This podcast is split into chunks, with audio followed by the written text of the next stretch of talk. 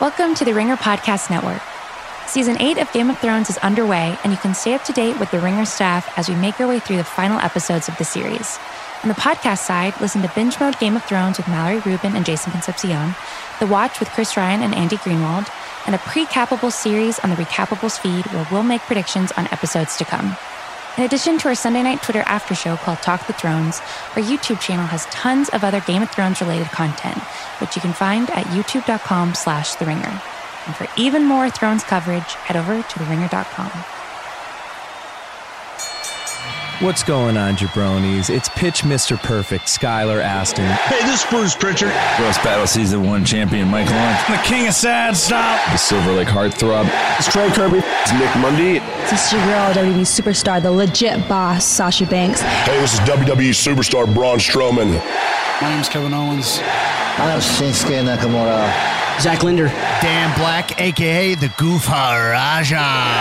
I'm AJ Styles, the phenomenal one, if you will, and you're listening. You're listening you're to. Listening you're to, listening to. You are listening to. You're the listening, you're listening, you're listening, you're listening to the Masked Man the Show. Masked Man Show. The Masked Man Show. The Masked Man Show. The Masked Man Show. The Masked Man Show. The Masked Man Show.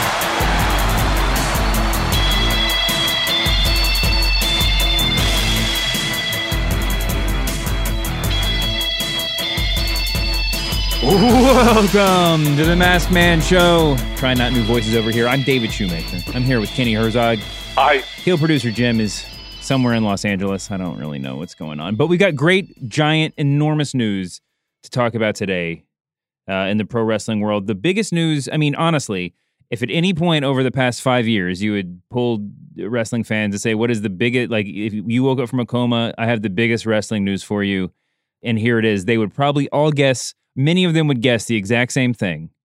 And that is what happened this week, apparently. CM Punk has returned to the ring. Kenny, how excited are you? Um, I would say middlingly excited. Yeah, that's exactly where we all are. CM Punk right. apparently, purportedly, went to a, went to the and uh, showed up at an indie show and uh, I think helped his old buddy Ace Steel. Um, he showed up in a in a in like black pants and a black hoodie and a luchador mask with the hood pulled up, ran in from into a local gym from a side door with some people assisting him to the ring and hit a uh, you know a solid B plus uh, GTS on somebody and and then left the ring. Um, uh, it sort of bubbled up online over the weekend. The first clue was that somebody met him, at a, met him in public and he was wearing the same outfit. Then people started digging up all these old clips where he was saying, if I ever come back to wrestling, it won't be with WWE. It'll be at my at an indie show where I do exactly what he did. He predicted it. Um, since then, some people have come out and admitted that it was or opened up about it being him, and it's come out that apparently it's not the first time he's done such things, but it just it, in the greatest like like the in in the you know the weirdest turn of events ever. Apparently, he's done this before, and just nobody really noticed it was him, and so it didn't matter. Um, just the weirdest anti CM Punk. I mean, not uh, anti CM Punk might be the wrong way to put it, but the most uh, kind of unusual comeback, non comeback ever. Um, I don't know. I don't know. Is this worth even talking about, Kenny? I, you know, it's. I was surprised when I first saw it, and I asked if you had heard about it. I assumed that by the time I'd seen it, it had already been debunked because otherwise I would have been seeing everybody talk about it. I would have seen it, frankly, trending on Twitter. Um, and maybe the fact that none of that was happening was just kind of everyone saw the news. They didn't not believe it, but they just gave a collective shrug. Um, it's kind of it's kind of weird to see a guy, you know, get his ass handed to him in the UFC after making such a big deal about, um, you know, going his own way, and then try to get excited when he like comes in a mask and hits a fake wrestling move on somebody and, and runs away. Like it's just it just the thrill is the thrill was gone. I would say. Yeah, I, I think that's about right. I mean, I think that to some extent we've all kind of closed the book on CM Punk and him popping back up in our lives is, I mean, not a slap in the face, but a little bit unnecessary uh, for our collective consciousness or conscience. No, consciousness is right. And then and and to for him to, I mean, it is just really weird that he would do. I mean, if this happened on WWE, I would spend like three thousand words breaking it down. right, right, right. it only matters at that moment in kayfabe, in the context of that wrestling show. It only matters that it's CM Punk, right? But they did everything they could to not to prevent you from knowing that it was CM Punk. So, I mean, it would really it would be like it would be like if Hogan joined the NWO, but like he did it in a robe with a mask on, and nobody knew that Hogan had joined the NWO. And then we just talked about it on Twitter. Like I don't even I'm not quite even sure how to what, what the parallel is here. It would be it like it would be like if Big Cass and Enzo Amore did a run at a Ring of Honor show and they didn't put it on TV and then they pretended it never happened after the fact, which actually, which um, actually yeah, wouldn't know happen. anything anything about about that, and it's sort of in keeping with you know his personality, which is a little bit.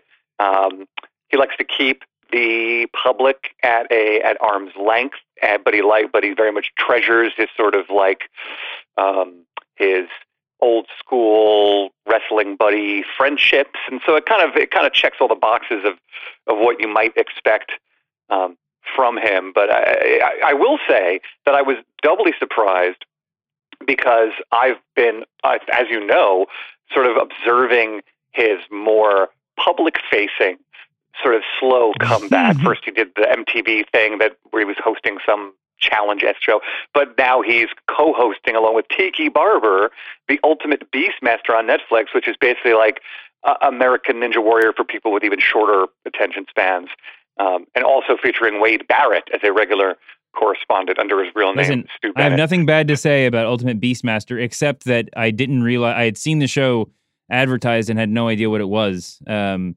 because when I think of Beastmaster, I'm not thinking of American Ninja Warrior. I'm thinking of um, Marc Singer and uh, scantily clad women. Of course. But all that said, uh, yeah, CM Punk's uh, gradual return to the spotlight. I know he's making some movies and stuff. He's he's living his best life. Um, if you know, once you take wrestling out of out of uh, and and winning at MMA out of the opportunity, the options for best life. and he'll never be able to go to the bathroom in his Milwaukee condo without thinking that I once peed in his bathroom in his Milwaukee condo. So there's that. Uh, that's creepy and weird. But yes, uh, and Yeah. many wrestling uh, there, there's a, there's the running joke in wrestling fandom that uh that you know when when someone owes us something, but I think it's particular to CM Punk that we bought him that condo, and we bought him his house. We're the wrestling fans. He owes us everything. It's nice to see him giving back a little bit, even if it's under a mask and in a hoodie and at an indie show that is captured only on uh, stray iPhone um, uh, recordings. You're, Listen. you're right. That's if that's if that's as magnanimous as, as it's going to get, you know, with with Punk, then uh, then I guess we'll just take it at face value. Yeah, I mean, listen, d- to, d- let's let's be totally real about it. If this, I mean, we, we all kind of like to joke about CM Punk, and I think that the that the, at the end of the day, you know, it's based in a disappointment that we that we feel like, or at least I can speak for myself, that I feel like I lost like my favorite, if not, I mean, one of my favorites, if not my favorite wrestler at what was you know should have been his peak. Um, but yeah, I mean, listen, if he, if if this were anybody else, or if you know, I really gave it a fair look, this is a guy who loves pro wrestling enough to show up in a hood and a mask at a wrestling show and put a move on somebody just for fun, you know, and that's kind of awesome. I mean, that's that's just it's, I- I- it's sort of great. I think I think that's fair. I do that. The other side of it is that he's never been able to quite figure out his relationship with like the wrestling fan base and how to be fun and laid back and and let them be in on the joke um, when it comes to his relationship with the wrestling fan base. And that's you know, look, he you know he's he's got his issues and he is who he is. But I suppose I can I can I can acknowledge that it's not exactly. Um, a, a malicious act to, to go and, and run in on his friend's, you know, indie show, and ultimately also not go out of his way to debunk the fact that it was him once Silas Young put it out there, thereby putting Silas Young's promotion, which is about to change HQs, you know, on, on the map in a nice way for people who hadn't heard of it. So, yeah, it's all well and good. I was thinking about Silas Young this week when I saw Bobby Roode's new mustache, but we'll get to Bobby Roode, or the Oh, former Bobby point. Roode, the new Robert Roode, and his gimmick change this week. Uh, we, have a, we, have a, we have a couple of gimmick changes to run through. Before we get to that, someone else that's going to be making a run in outside of WWE is the one and only Dustin Rhodes, no longer Gold Dust, who will be who is uh, was granted his release from WWE and signed with AEW. He'll be facing Cody Rhodes at Double or Nothing. That's cool. Yeah, we excited to see the Rhodes brothers finally face off. Well, uh, if I can name drop for one second, uh, unrelated to uh, this episode of this podcast or, or any particular you know ringer feature I'm working on, I was speaking just a few days ago with Cody Rhodes for for something, and he, you know, is is very excited about getting back to the roots of real storytelling and, and real emotion in wrestling. And you, and so theoretically, him and his brother, you know, I'm that's not headlining, you know, having a featured spot at Double or Nothing is proof positive, you know, of the, of, of his intent.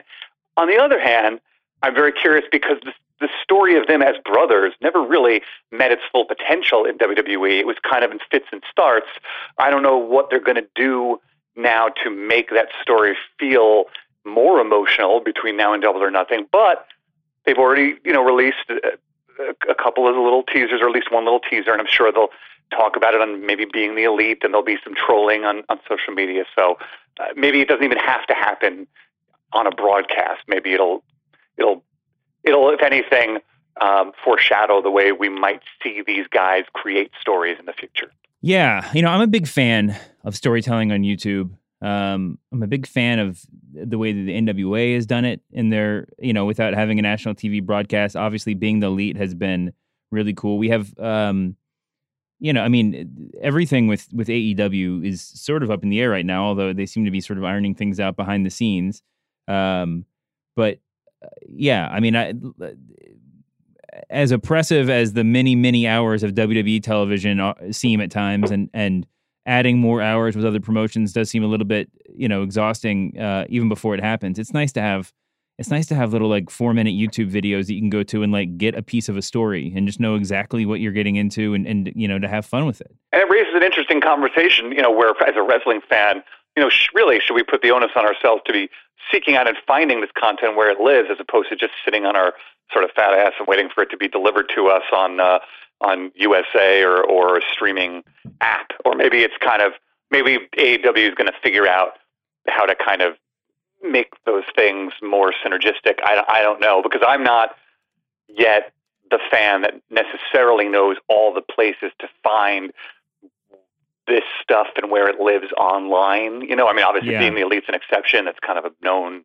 quantity. Well, th- there's been a lot of word that they're going to take SmackDown now to three hours on Fox. That Fox has offered up a bunch of extra money to uh, to to to bump up that to bump up that block, which is you know, it's hard. It's hard to get too mad as a wrestling fan when it's clear that everybody i mean it's clear that everybody there is like real value in having that extra broadcast time and that ad revenue is is a real thing. Um but man it's a lot of tv anyway uh good congratulations. Farewell to goldust um goldust was a very important character in all of our lives and he's now formally retired dustin rhodes will carry on with uh some red and black face paint and he will fight his brother uh, you know, I'm I'm I'm definitely into that. I'm excited to see what they do. That kind of old school thing you were talking about. I'm excited to see like there's when you have a promotion like All Elite, they have so much talent there. But just like with any, just like with WWE, and just like with a lot of indie shows you go see, there's there's the risk of a lot of sameness, you know, in, in, in the match style and everything else. And it's cool to see them trying different things out. The first uh, the first time when they did All In, it was uh, they, they, did a good job of of kind of varying the content in the ring, which was a real unique take. You know, something we really haven't seen on a national scale since what? I mean, like the end of ECW or something like that. I don't even know where to where to put it, and you know, to have all the, kind of so many different styles in one event. Um, and I think, and hopefully, this will be a continuation of that. I'm I'm excited to see how they tell the story. Yeah, I think that's all um, astute, and I, I think that's the whole notion that they have this cohort of executive vice presidents with Cody and and the Bucks and and Kenny and Brandi doing the um, the sort of brand development business. Um, I think it the reason it could work is because it's not about saying, oh, as an executive vice president, I'm sort of um, I, this kind of business administration stuff is in my purview. It's like, no, no, you know, the four of us together um, are going to drill down into like the psyche of what we like to see in a, in, in a wrestling match and the variants we like to see on a card. And you know, if they can maintain that um, intimacy, you know, and that that proximity to the product, and not have to um, not find themselves at further remove as they go further down the road into their life as as a as a, as a business. Um, it, yeah, it could be pretty pretty thrilling, pretty exciting times. I mean, to think where to think that a year from now we could be having this conversation and legitimately be leading off the show talking about the latest happenings in AEW because that's just simply the biggest news in wrestling.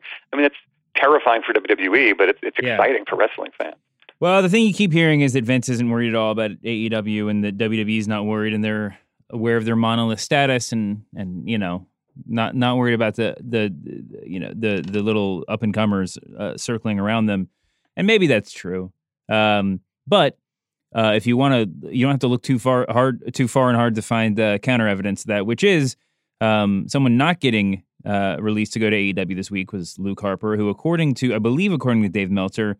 Um, we knew he had announced his, uh, that he had at- requested his release. He made a big showing of it, and now, uh, either because WWE treasures him or because they uh, want to set a precedent that you should not announce that you've requested your release on Twitter and Instagram to all your fans, they are the plan right now is they will keep him through the end of his contract, and which runs till the uh, end of the, sometime the, towards the end of this year, and then they're adding an extra ninety days to compensate for injury time he spent out, which we saw them do last, I believe, with Rey Mysterio during his after his last run, um, when he openly wanted to go to uh, Lucha Underground, um, and they just like threw an extra year on because of time missed. Um, listen, I, I understand from a business point of view what they're doing, and I and and and actually for all of the you know smack that that I will talk uh, about best business practices to WWE at times, I do fully understand like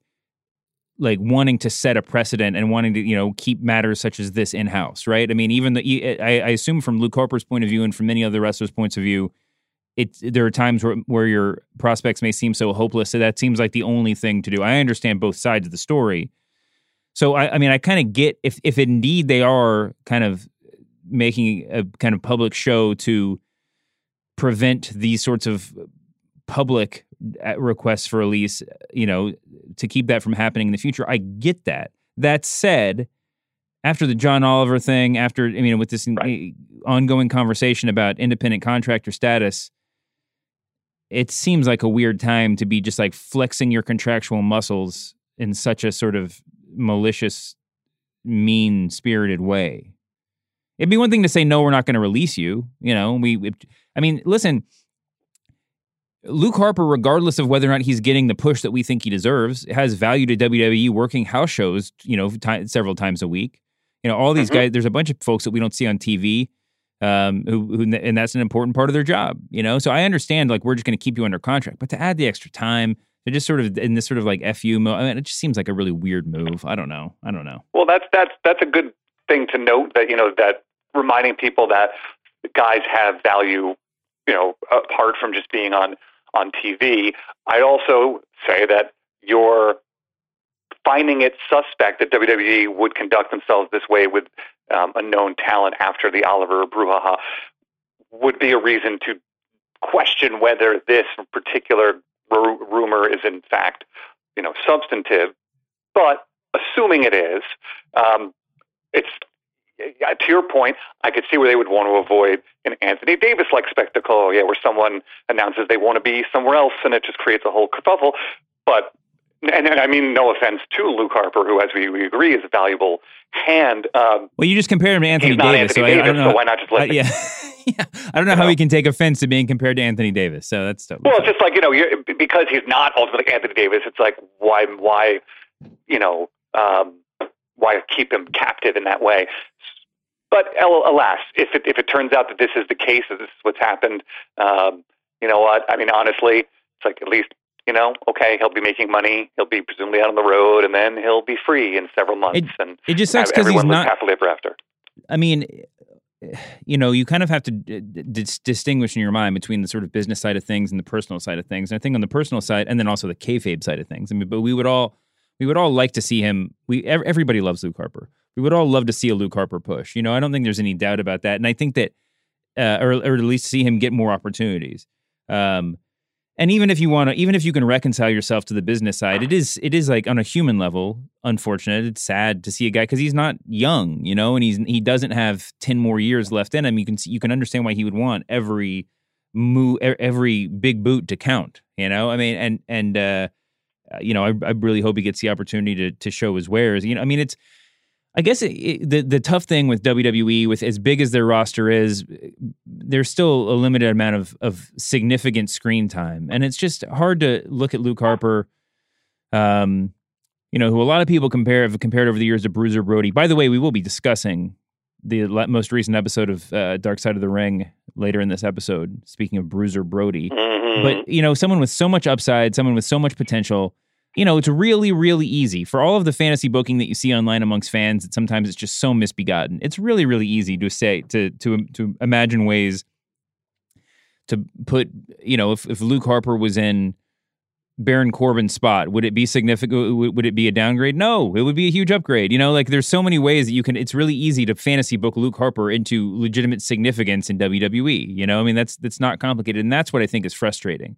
And also the you know if he came up through developmental now if he was popping out of NXT in 2019, um, I think there'd be a lot more opportunity for him. But there's just he's he's sort of he's I think WWE is has kind of backed themselves into a corner with him, and now his buddy his both of his former running buddies seem otherwise occupied, and um, and there's you know a limit to how many just total reboots you can do at one time. I think in WWE, and we're and and speaking of which, uh, we'll use that as a nice moment to segue into discussing some other reboots that have happened this week. So best of luck to Luke Harper, man. I mean, I, I want to see him succeed in WWE. I mean, as a as a WWE mark, like I want to see him succeed there. Um, but you know, I do wish that he was he get, would get to do whatever he wanted to do. And I and I know that and like he signed a contract. You know, we can compare independent contractors to, I mean, to other forms. I mean, yeah, you sign a contract, you gotta you gotta fulfill it. But this is I just think it's a weird look for WWE, and I and I just want them to be able to be happy. I mean, that's what it is. We get connected to these folks, and I and I want them. I want him to be. I want him to get, be able to do what he wants to do. I, just just for yeah, one final word on that. Um, I'm a fan of the character. I'm a fan of the man as he has um, presented himself. You know, humanely in, in his social media, etc. Um, and I appreciate you know and admire that what he's put himself through in his career to make a living and his family.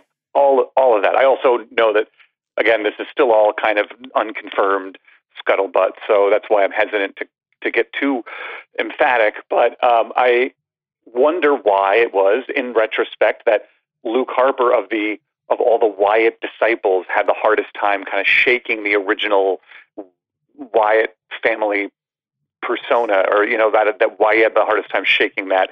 Um, that aesthetic. You know, Rowan turned out to be someone that was either malleable or that they decided to be malleable with. Um, and Strowman, we know what's happened with Strowman, and now Bray is going through his thing. But Harper kind of could never really get too far afield from the sweaty T-shirt guy, even when he was in Bludgeon Brother S and M bondage gear. Yes, they did a lot of things not quite right with the Bludgeon Brothers, but yeah, I, I agree. I, I think part of it's just he had he had injury issues and he was he didn't quite get the chance. Now, I, I and I also think that with WWE, you know, I mean, we will talk about Bray Wyatt in just a minute. We'll talk about Bray Wyatt in about thirty seconds.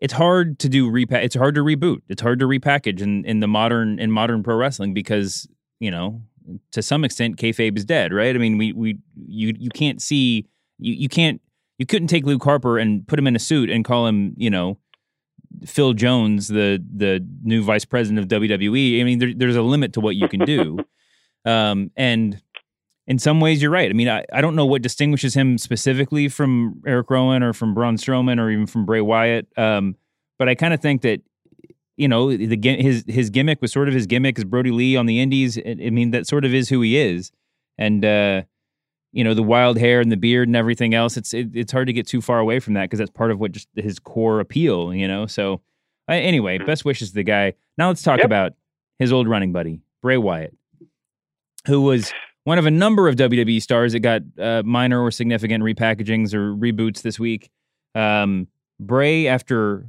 uh, a long time off with injury and then sort of sitting ready, ready to go, a lot of, uh, you know, auspicious Instagram videos of him getting haircuts and, uh, and, and people posting pics on Twitter of him looking slim and with a shorter Making beard. babies. Uh, yeah, he made a baby. Uh, there, you know, he's, he's had a lot, and, and now maybe that's you know, I, I can speak from personal experience. Uh, I know you can too. That having children changes your worldview and your priorities in life, and maybe that's affected Bray Bray Wyatt a little bit because he went from being uh, an evil backwoods cult leader to being the creepiest Mister Rogers you could possibly imagine. Dave Schilling, our old friend, Excuse me? wrote a piece, a great piece on TheRinger.com. Just went up today about Bray Wyatt's new look, uh, and new attitude, and, and new gimmick, and how that sort of falls into the the the historical continuum of of reboot, uh, repackagings, um, and gimmick changes. Um, I don't know. What was your first take on uh, the Firefly Funhouse, uh, starring our old friend Bray Wyatt? First, I I will say that as far as the children change everything, yes, they do, and everything gets much worse. So, that being said, I'm sure Bray can relate, and that's why we're going to eventually see this character of his crack. Um, but the promos, the, te- the teasers, I guess, for um, what we all knew was eventually going to be Bray's return in some form were, were very silly. The actual um, payoff, I thought, was I'm taking a wait and see with the character, but I enjoyed the bit and I watched it more than once on YouTube, which I can't say for. It's not like I'm watching Mojo Rawley talking to himself in a mirror, you know, um, on on repeat. I obviously they put a lot of time into it. It was it was a very well produced affair, and they I'm sure it did many takes. But for whatever it's worth, it was very well you know performed. Um, it's I like that it's obviously um, addressing what you talked about, where how can you just sort of repackage someone and pretend they didn't exist, where this character is is very much on a continuum of of, of what we've how we've known Bray Wyatt from the very start, and I'm looking forward to seeing how it evolves and how they negotiate what to do with him in terms of wins and losses once he's back in the ring, since that was obviously something that became um, a, a challenge for them with with the Bray Wyatt Bayou Boogeyman thing. So overall, I, I'm I, again I'm, I'm I'm taking a wait and see, but I, I I liked what I saw. I thought it was it was exactly what I used to love about crazy, wild, um, throw everything at the, the wall ideas in wrestling when I when I was um, you know first obsessed with wrestling. So there you go. You, you said you watched it on YouTube twice. Uh, according, I mean, at at the at the time of this recording, um, that video has about two and a half million YouTube views, which Wow. is a, a lot for WWE. I mean, just glancing over their YouTube page, um, there are some there are some other things that have you know. I mean, there's like a John Cena tribute that has that's 20 minutes long that has two million views, but for for just regular TV content, 2.5 million is incredibly high. Um, Mm, it it yeah, does show yeah. that there's interest in this and that and that you know there's uh, outsized and, and interest in it. I thought the I thought the that package or that I mean that that segment was just incredibly good. Um, you know the thing with Bray Wyatt is that um, since his debut, I mean he started like with gangbusters. I mean we all get so excited when these NXT people get called up now because it's just part of the part of fandom or whatever. But um, but there was, I mean, there the debut of the Wyatt family, along with the debut of the Shield, although that wasn't pu- like really an NXT gimmick. Um, the debut of the Wyatt family was just enormous. I mean, it was so incredible, and it's hard.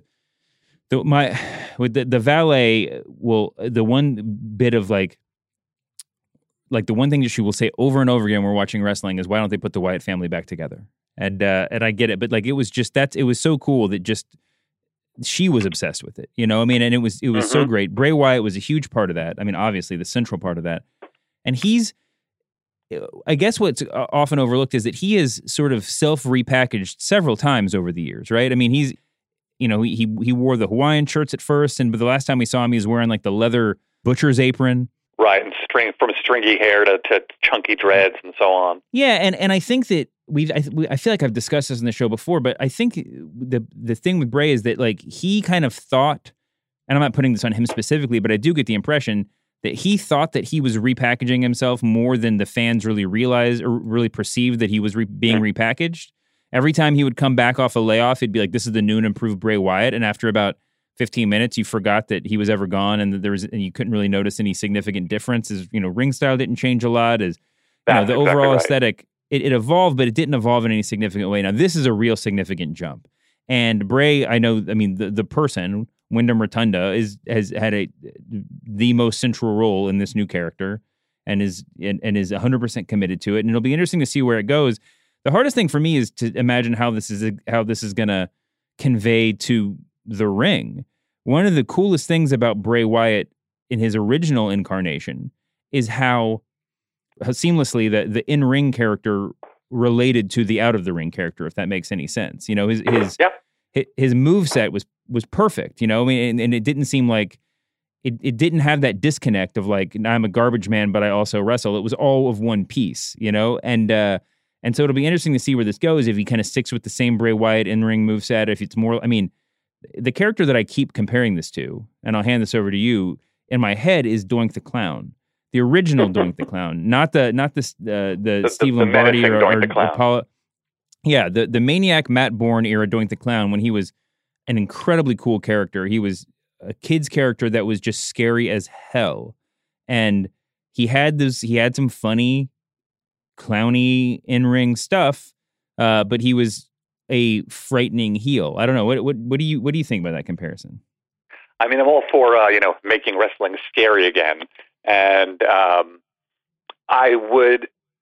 I haven't thought. I didn't. That comparison didn't come to mind, but it's it's I it's valid. Um, the idea of um, yeah, walking that fine line between a character that can appear nostalgic but ultimately is nightmarish. Um, and we already have an established backstory with Bray where we feel like we know him, but now we don't. Now, you know, we didn't know him, and then we did, and then we really did, and now we now we don't know him at all. Like you know, there's there's a there is a there's a fun mystique around it that's even more um, um, that's a bit more meta even than you know than than we were given with the original uh, Doink, and then Doink just degraded over time. So um, as far as that comparison goes, yeah, I, I guess that's what I would say there. And I would also say that in terms of comparisons, people are saying the Mr. Rogers thing a lot. Mr. Rogers on acid or this or that. I got to say, for me, I, get, I mean, obviously the Mr. Rogers thing is part of it. I think there's there, it's a it's a amalgamation of a few different things, but especially just because it was called the Firefly Funhouse and the way he kind of you know um, was over eager, you know, shit eating grin walking in the door of the uh, of the house. I mean, Pee Wee was really the big association for me, but I was sort of Yes. surprised that Yes. Mr. Rogers was was it for others. But it goes to show that it's bringing it's bringing up a lot of associations for a lot of people, which is good. It's it's already clicking. Yeah, I think that's right. And I'm excited to see where it goes. Because listen, I mean, Bray Wyatt, the knock on Bray Wyatt is that is a is a is a booking knock, right? They had him lose too many matches. Uh they because he was perceived to be sort of in character untouchable enough that he could afford to lose.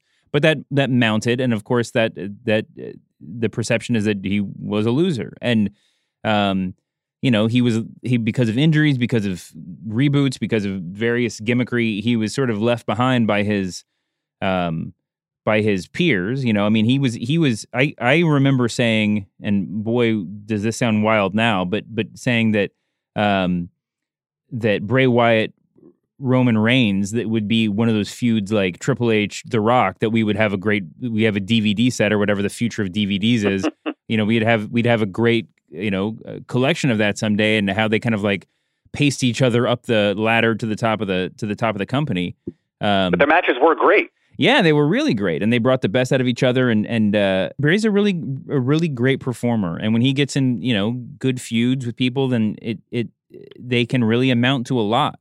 Um, it'll be interesting to see where they go with this because I it's it's um, I think that that if that of all the people that can get repackaged and rebooted, he's one with undeniable talent, with undeniable huge huge upside and maybe he'll never be the next Undertaker. You know, I mean, I don't think that's even a reasonable thing to say about people, although I've, I'm sure I've said it myself.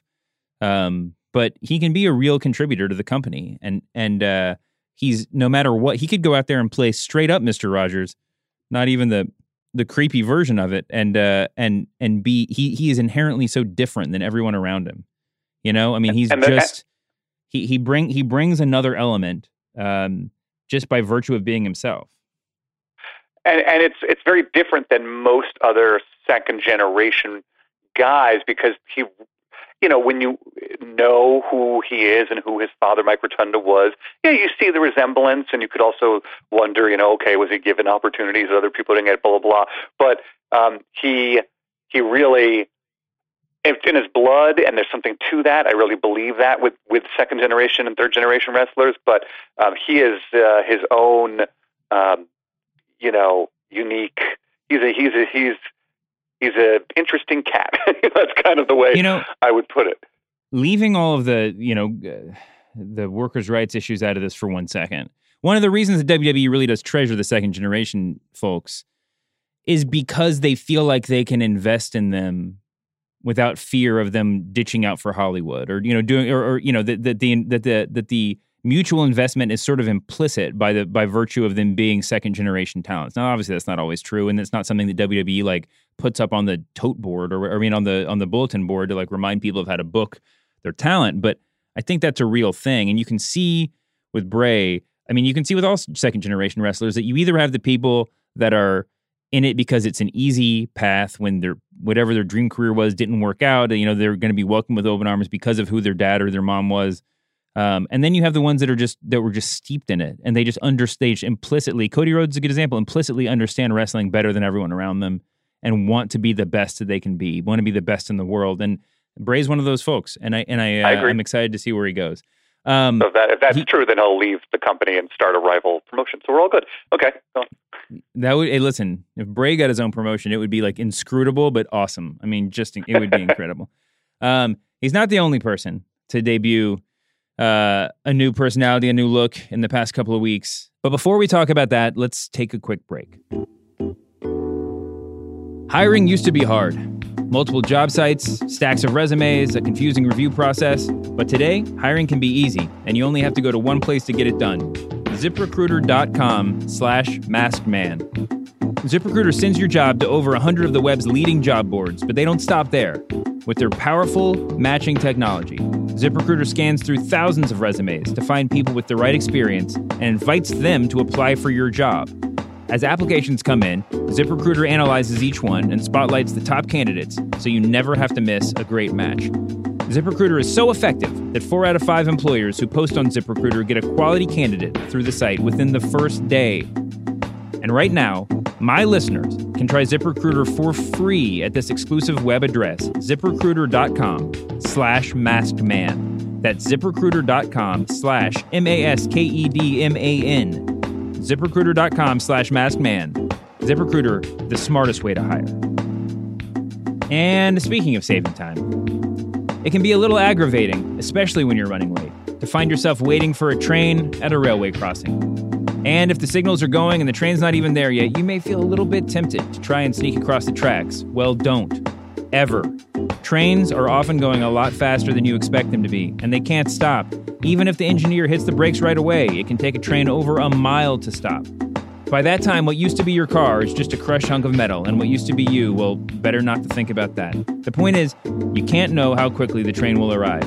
The train can't stop even if it sees you. The result is a disaster. If the signals are on, the train is on its way, and you just need to remember one thing stop. Trains can't. Now back to the show. Jim just forwarded me a tweet from WWE um, that says, retweet to respect the stash and it is and then and it's tagged at real robert roode and it is a close-up photo of the former bobby roode now robert roode's mouth mustache and nose and chin and that's it. There's no eyes there's no cheeks. Uh, that's it. It's just a photo of the mustache. Um, it is so strange but wonderful uh, and this is like i mean there's very i mean listen i will who knows what's going to happen with bray wyatt. At the moment i would say that i'm glad that he's repackaged he's getting another shot uh, but i prefer the original bray wyatt um, above all others uh, in terms of ranking the various brays.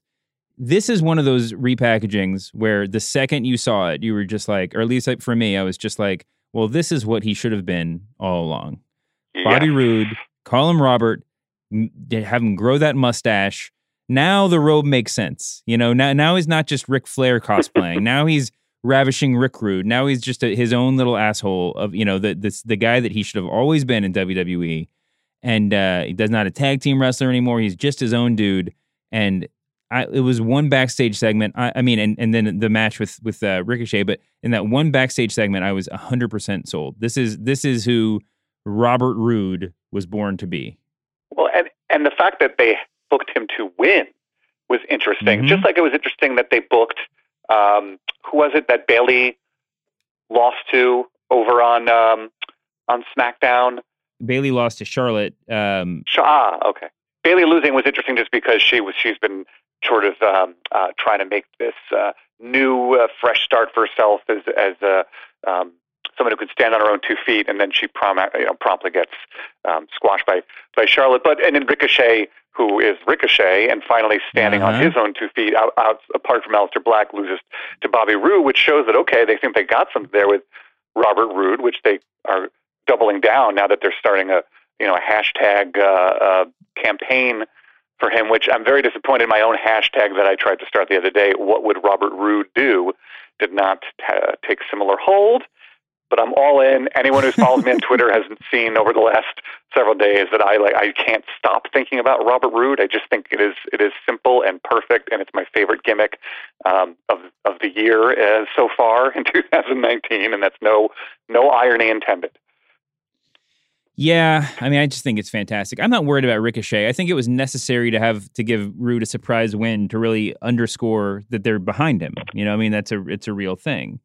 Um, and and hopefully this push will amount to something. Now, listen, I mean, not everybody can be top of the card, especially with, in a world without jobbers. But, um, but yeah, I mean, I'm I'm excited about that. Uh, we we, we talked. You you meant, I mean, Ricochet and, and Aleister Black are now officially both standing on their own feet because uh, they're no longer a tag team. They're on separate shows. I'm excited about that. Um, up on their own feet, as it were. Yeah, leaping out of the ring unassisted by the ropes separately for a change.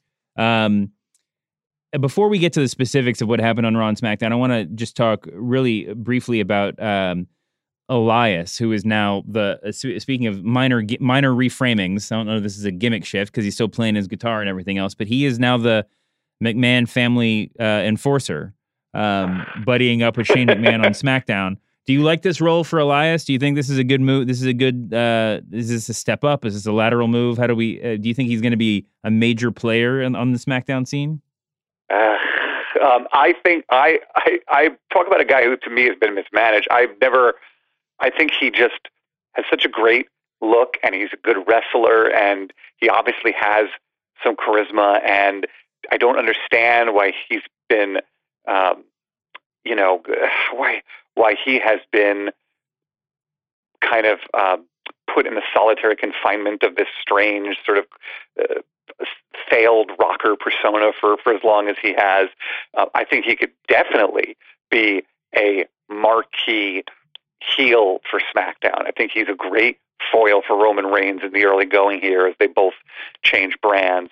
I don't understand why he has to be, uh, you know, under the auspices of the McMahon authoritarian regime. That obviously, I think we know anything about WWE. It's probably because they think he just simply needs that to get it over, and um, the McMahons think that you know if if their ta- their tacit endorsement of something by being a part of it on screen sort of just carries all this weight. As you know, I could not be more ready for the character of Shane McMahon to go away.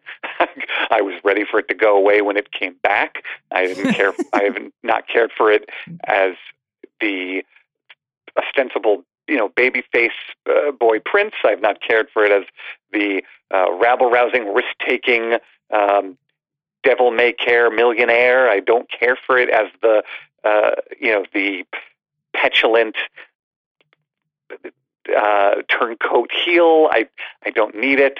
I don't like it.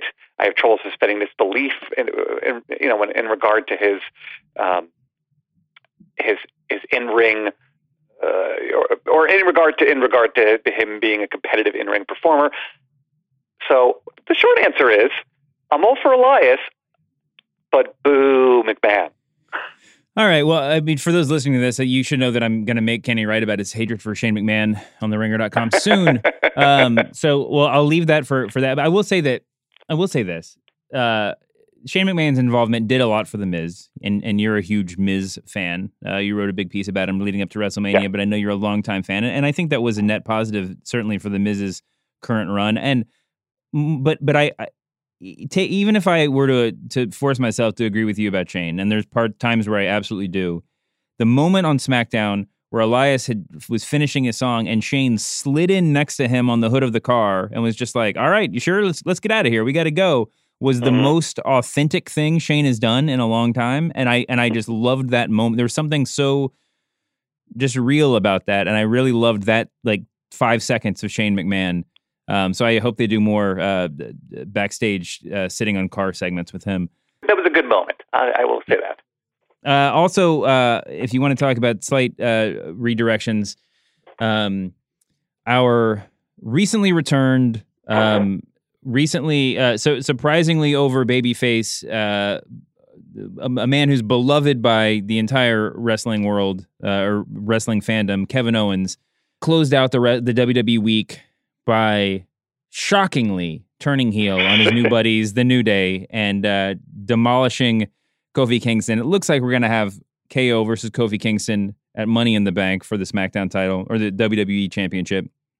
Um, are you excited about that? I love that they've managed to. I think this is one instance where they've kind of hit this out of the park as far as the, as far as Kevin Owens, you know, you know, turning, if you can even call it that, after um, infiltrating the New Day for a week. You know, it's a, it's a it's the Daniel Bryan infiltrating Wyatt family in miniature. If you can, so if you can call it a a, a turn job, um, that was that was was telegraphed, you know, from a mile away and was what it was. But the fact that Kofi kind of find finding himself in this in the midst of this this run that he's in and winning the belt, but that they've really spun it now into um, you know some really compelling booking where you know very there's a, he's going to be in a very legitimate and very credible rivalry with Kevin Owens, where they you know there's no reason why they can't be a physical match, and there's history there that goes back now to prior to WrestleMania, and it doesn't you don't need to do a lot to tell us why they don't like each other, and Yeah. you know the, the beat down just kind of makes it automatic. I got to tell you, if you had asked me, I would have said Kevin Owens. This, you know, this Kevin Owens was not, you know, that that something that he would he would turn heel eventually, probably turn heel. But I was totally swerved. I mean, I really was. In the moment, I, I could kind of feel it coming, but but I when when he was up there last week, getting those that giant Canadian face pop, um, teaming up with the New Day, seemed especially in Big E's absence, just seemed like the most normal little, almost like a house show sort of move. I didn't think too deeply about it, and. uh you know, when it continued on to this week, I, I, I, I probably I got a little bit suspicious, but, um, but yeah, I just thought it was really well done, and and also, you know, part of it is that Daniel Bryan is hurt.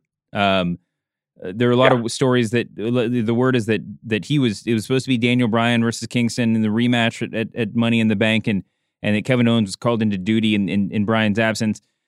And that's this is one of those instances where the real life intervenes, and it works to the benefit of the story because you know, the fact that it was a little bit of a rush job made it more shocking. You know, the fact that it seemed sort of shoehorned in, you didn't know exactly what was going on because they couldn't project it like they might normally do. And uh, yeah, I, and I think Kevin Owens' commitment to the bit, the pelvic thrusting, the the you know wearing the unicorn horn on his head, um, it was all so campy and silly, but it was just, I don't know, it, it's just it, it was really well done. Another one of those things where you just see a guy who loves being a pro wrestler, be like he gets to do all the diff- they get to. It's like when Rousey turned heel, and you could tell she was just really stoked about it. You know, I mean, it was like you could just see somebody working out all of these, or like it's you know a better one would be like. uh, In this is like the miniature version of mankind playing Dude Love on the national platform, right? I mean, this is just somebody getting to do a completely different thing for a second and really embracing it, and it was really cool. And now, of course, he's back to the he's no longer Big O. He's now um, the, the devilish Kevin Owens that we are more familiar with. And uh, and I'm excited to see him that to see him there. Um, his former running buddy Sami is also doing this uh, this incredible performance as a heel character over on Raw, just lambasting the fans every week. Um, I have no idea where they're going with this, but I gotta say, um, anytime I mean, we all knew Sami could talk, but anytime you give somebody a microphone and they immediately become like a top tier talker with it in a, in a sort of surprising turn, that's that's like I mean, there's nothing like that in pro wrestling, is there? I, I, I agree wholeheartedly with everything you just said. I'm, I will only add that I'm surprised that they haven't changed his entrance music yet, and the fact that they haven't leads me to think that down the line they have plans for him to, you know, to be um, a fan favorite again. But um, in the interim, yeah, I think what Sami Zayn's been doing has been terrific. I get a little, you know, a little uh, exasperated by what I always like to call "you people" promos, um, which I think speaks for itself. But he's done a, he's done a, a nice job of being very specific and incisive about it, and not not being sort of just uh, sweeping sour grapes.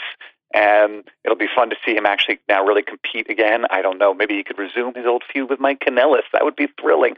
Um, I, and uh, to put a fine point on the Kevin Owens stuff, I don't mean to sound obnoxious. You know, I, I just I'm very cynical, and so I was just expecting that that would happen. I did expect that they might drag out his big O, his big O thing. You know, for for more of a duration. So I was surprised in in that respect. But you're right. In the moment, you sort of knew it was going to happen.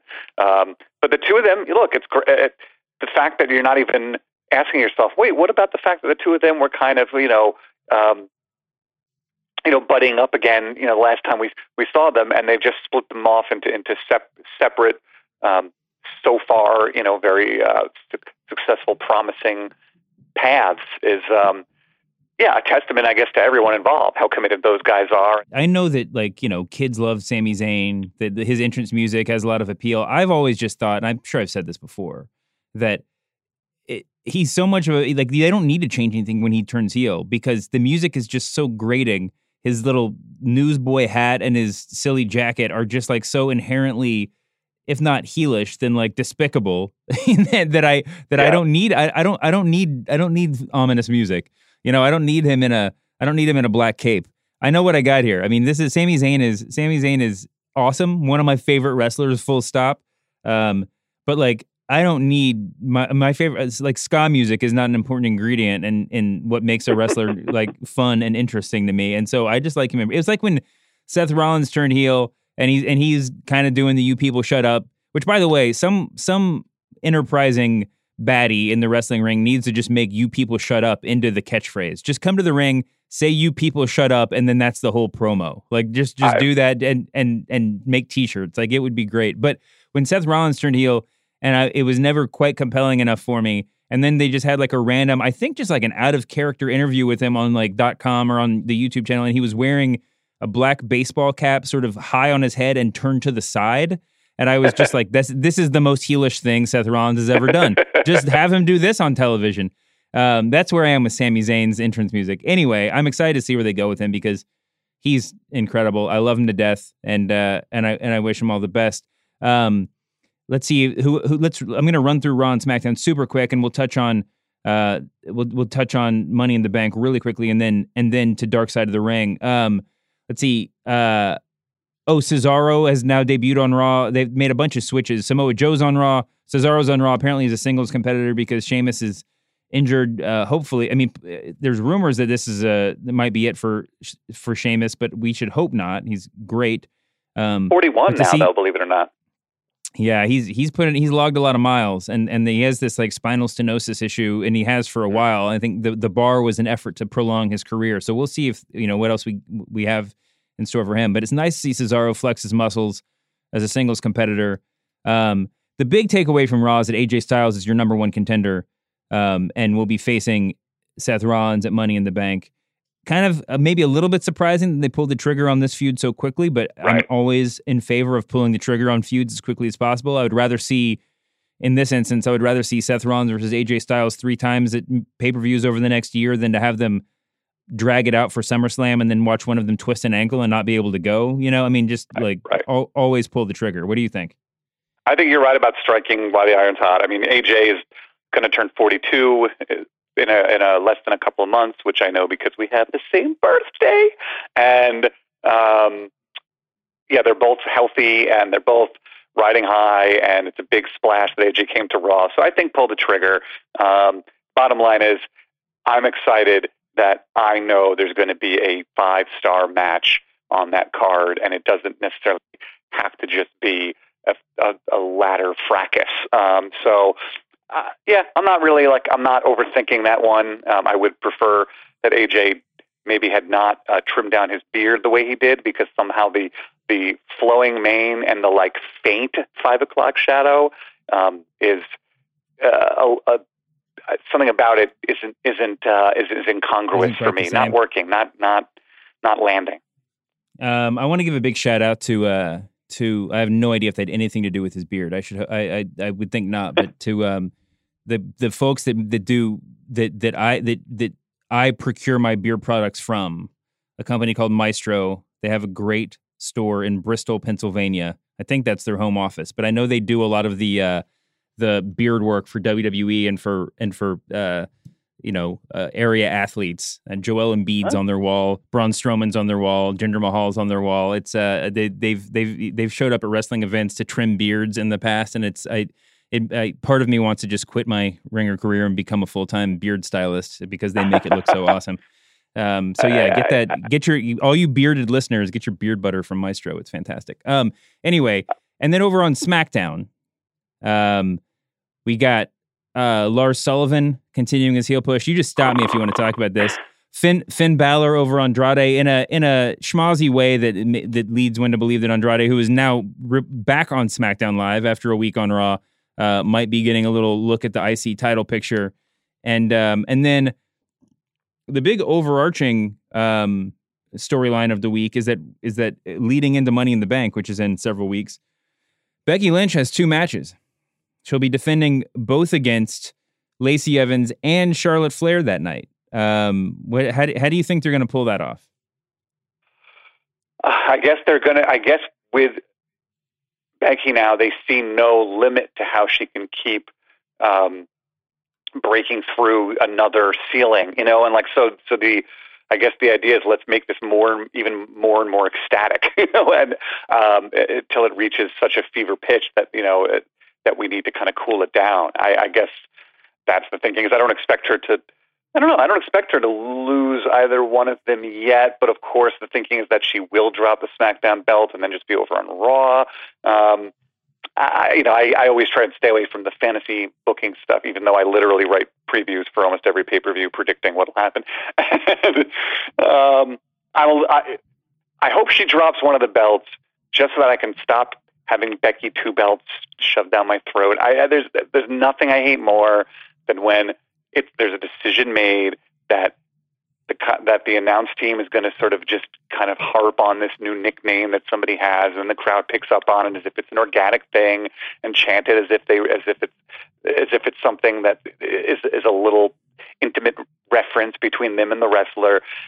It was you know it was contrived and it's and it's forced and whatever.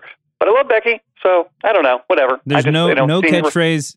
There's no catchphrase and no nickname in pro wrestling. I mean, if it catches on, they'll they'll shove, they'll, they'll overdo it. That's just the way pro wrestling works. And I know. yeah, So look, I like Becky- I, Becky two seeing her belts are- wrestle twice is a is a is a net positive.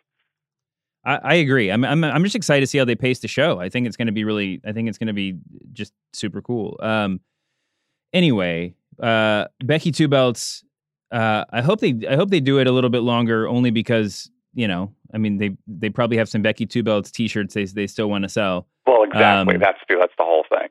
But uh, anyway, they they've, they've got a lot of good Becky Two Belts merch that I encourage you all to wear um, for when your the man shirt is uh, is stinks from wearing it every single day for two months. They should have a Becky two shirt sale where you buy one get one fifty percent off.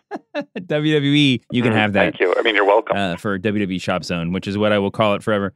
We also have Roman Reigns versus Elias at the pay per view, which is a good positioning for both of those folks. And we got a couple of ladder matches with contestants to be announced. Before we get out of here, I do want to touch on this show, this Viceland show that we've talked about before, um, Dark Side of the Ring.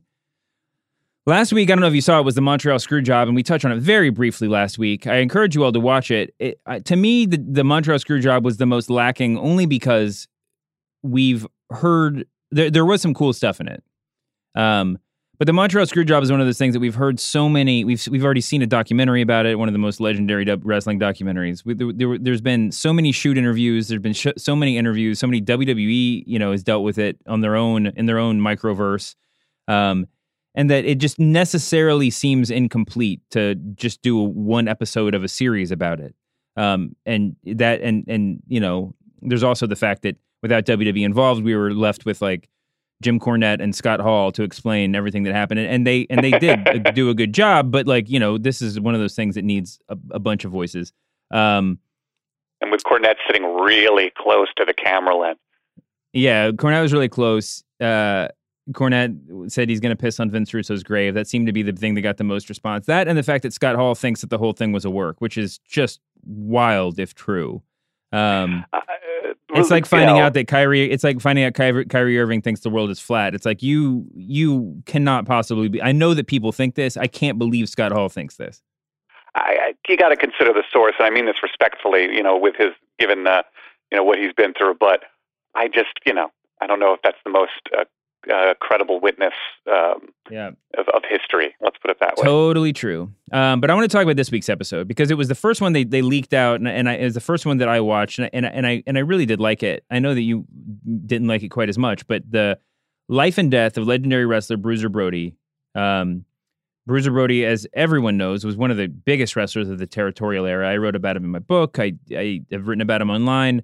Um, loved him in world class, loved him all over the, you know, every time he would pop up in those last days of the territories, it was it was a huge moment. He never quite got his moment on, you know, the on the in the big time in WWE or or WWF, sorry, or, or the NWA. Part of that was his um he was difficult to work with, you know. I mean, he was he he was very demanding and very and protected his own gimmick a lot. But the the thing that most people know about him is that he was murdered in Puerto Rico. Um, and this episode kind of goes into that whole story. We get a lot of uh, we get backstory from Dutch Mantell, from uh, Tony Atlas especially, and Abdul the Butcher, his his career long nemesis. Um, uh, you know, I don't think there was a lot of new stuff here, although just Tony Atlas um, seemed to sort of give up more than he had before, or at least be given a platform to be sort of more plaintive about this whole thing than he than he was before. I don't know. What was your takeaway from the episode?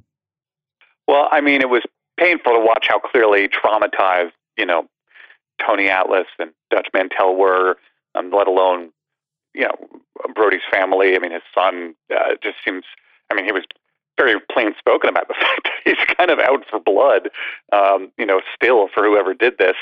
I, as far as, you know, I think some people who have heard me on this show or or read my stuff might know or might not know more broadly beyond wrestling stuff. I also am like just a TV critic, so I couldn't help but be watching it from all angles. And I just thought as a episode of a docu series, it was sort of lacking structurally in some areas of pacing and some and some and some of the um, some of it sort of leaning toward being almost like investigation discovery esque, um, uh, you know, lurid, lingering on a, on a crime. But and and the the aesthetic of the series as a whole, with the kind of reenactments, while while very well sort of cast and shadowed, um, you know, and serving their purpose, especially without the participation of WWE to move the story along, um, you know, just just become a little just a bit of a distraction for me.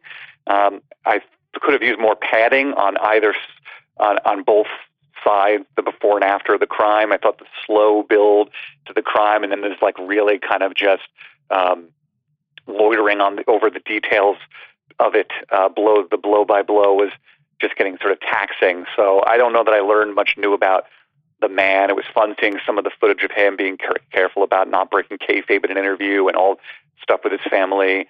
Um, I didn't know necessarily how potentially um, complicit, you know, Carlos Colon may or may not have been. That was fascinating. Would have wanted to see more.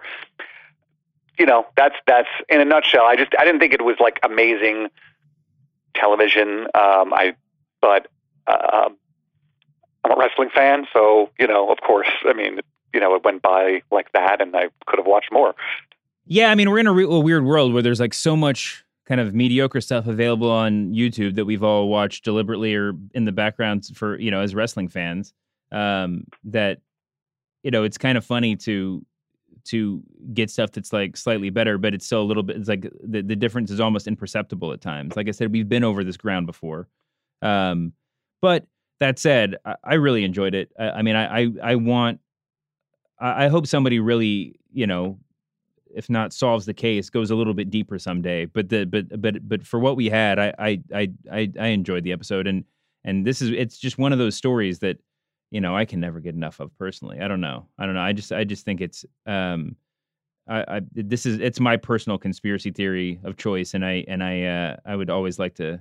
I'm, I'm very interested in, in. I mean, they could. I, I could watch a whole series on Bruiser Brody, um, and his and his death. So I mean, yeah, there may, may, maybe maybe it was a little bit lacking in ways, but but I, I really I really dug it, man.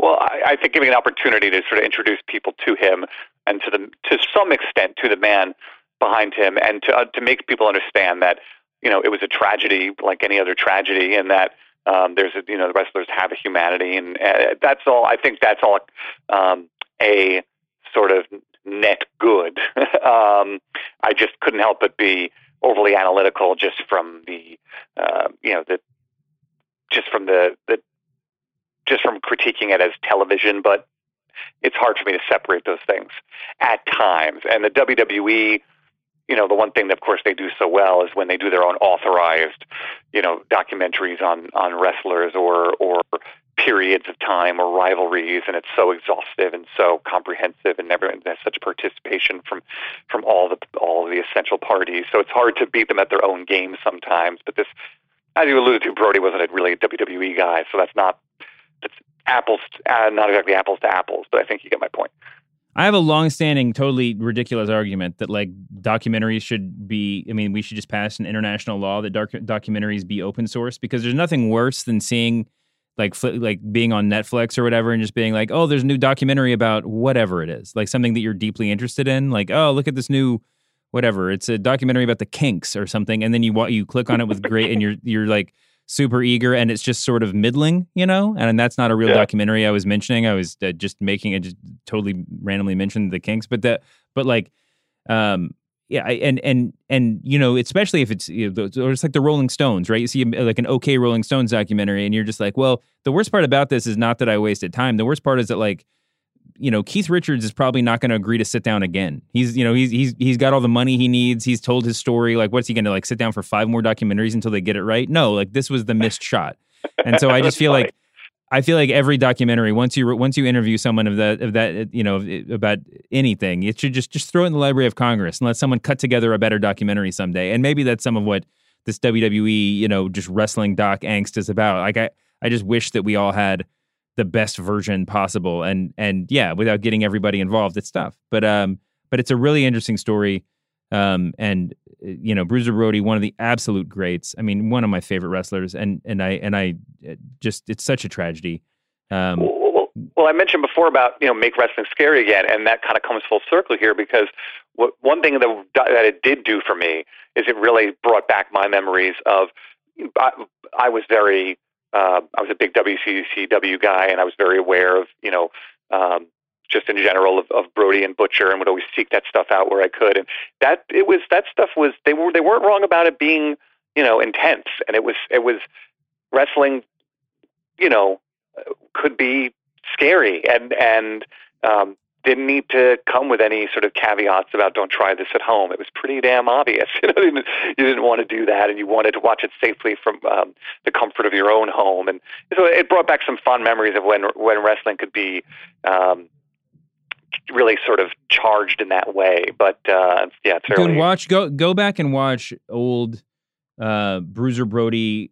Abdul the Butcher matches from Puerto Rico, or like just Bruiser Brody anywhere, but the but those matches. I mean, they they had a there was a couple I think that they did in like baseball arenas where Bruiser Brody would and there there was some of this in the in the episode. Bruiser Brody would just like storm down to the ring, like throwing the chairs aside. Fans were just fleeing for their lives as he came down, swinging a giant chain over his head.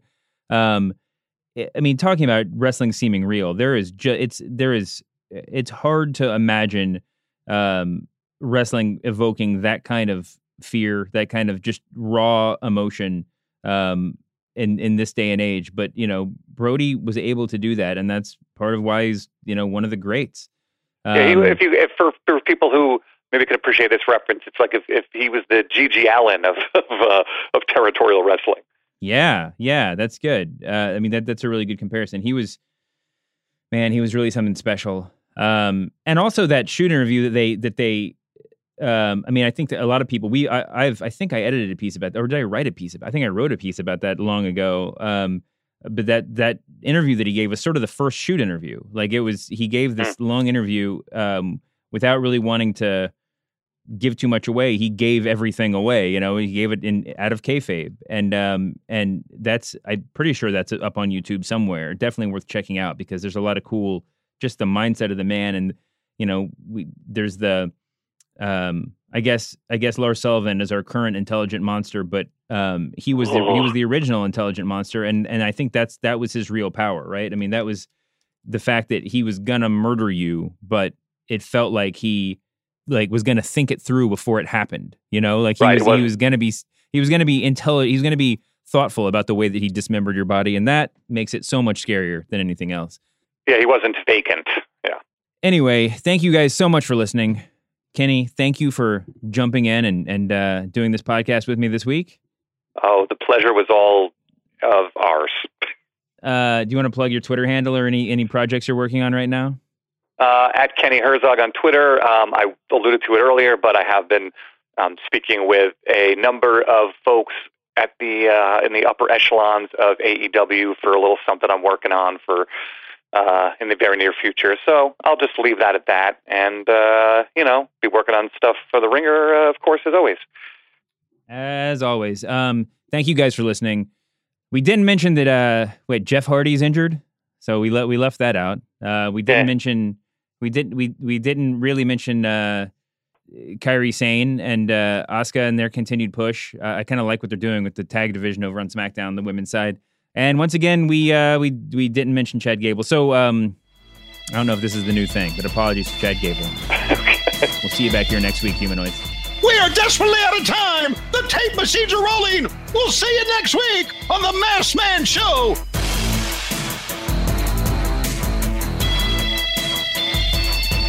You people shut up.